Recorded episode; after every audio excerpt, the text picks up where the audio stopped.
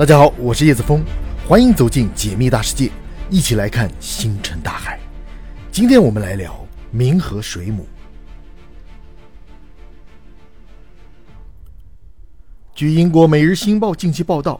美国科学家们在上个月的时候进行加州蒙特利湾的深海研究时，意外拍到了罕见的冥河水母。冥河听过，水母听过，那冥河水母你听过吗？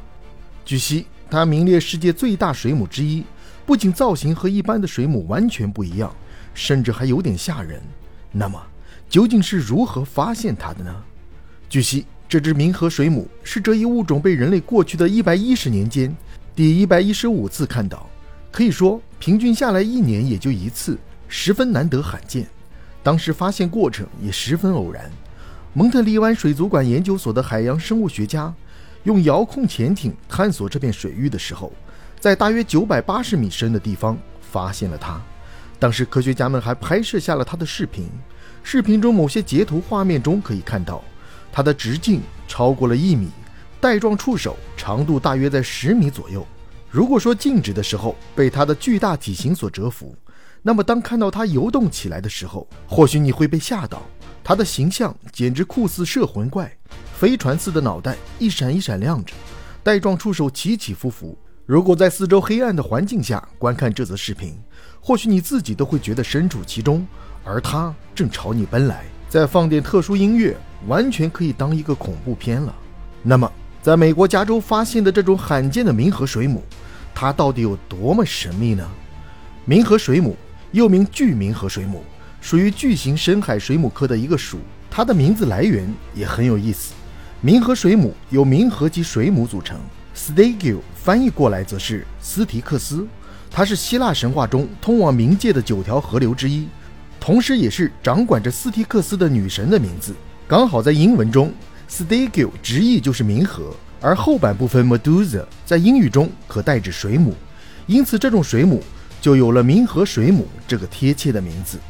一方面来说，这种水母酷似摄魂怪的样子非常恐怖；而另一方面，其名字中的冥河本就是希腊神话中通往冥界的河流之一，也暗藏着特殊的意味。因此可以说，冥河水母的名字确实很适合它。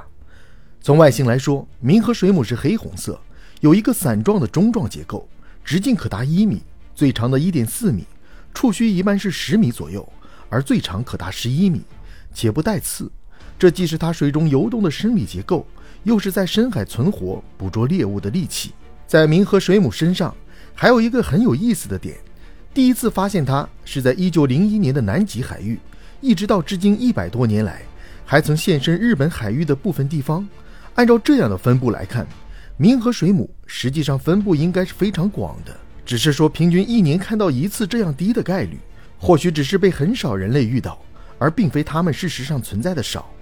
那么，这种长相优雅而诡异、被誉为地狱的生物——冥河水母，究竟有多毒呢？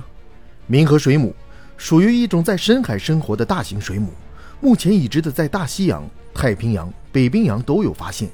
尽管关于这种水母的生活习性的研究十分欠缺，但是在众多有毒水母中，它都已经上榜了。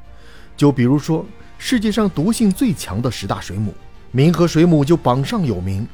据说冥河水母不仅长相怪异，酷似《哈利波特》中的摄魂怪，被誉为地狱生物，同时它伞下的褶皱跟纵肌十分发达，毒性非常大。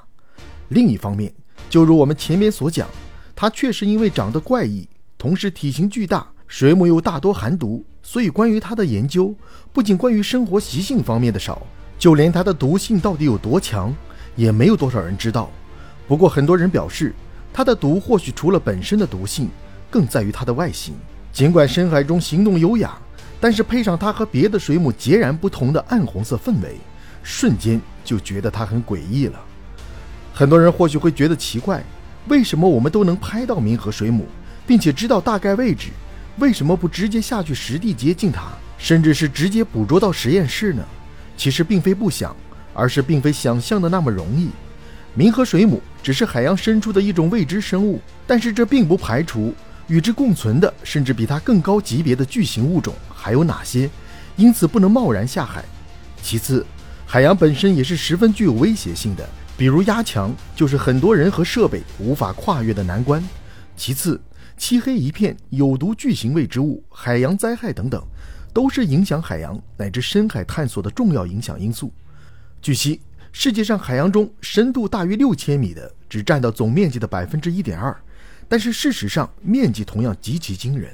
而位于太平洋中西部的马里亚纳海沟，它的最深处有一万零九百一十一米，被称为世界上最深的深渊。而在这里，科学家们就测试过它的压强大得吓人。而关于马里亚纳海沟，我们之前有说过两期的节目，大家有兴趣可以去听听看。不得不说，在海洋，尤其是深海面前，人类就是沧海一粟。尽管目前已经有了很多先进的科学设备做后盾，但是对于探索研究，还是应该保持严谨的态度。而这或许也是很多人觉得海洋深处尽是未解之谜的原因吧。总的来说，冥河水母在大海深处是一种奇异生物的代表，但事实上，深海还有很多值得我们探索的深海物种。据相关数据统计，冥河水母上一次被人类拍摄到是在2009年，也就是十一年前。这一次再拍到它，一方面来说确实难得，而另一方面，其实给了我们进一步走近它、研究它的机会，对于这一物种的生物记录拥有十分重要的作用。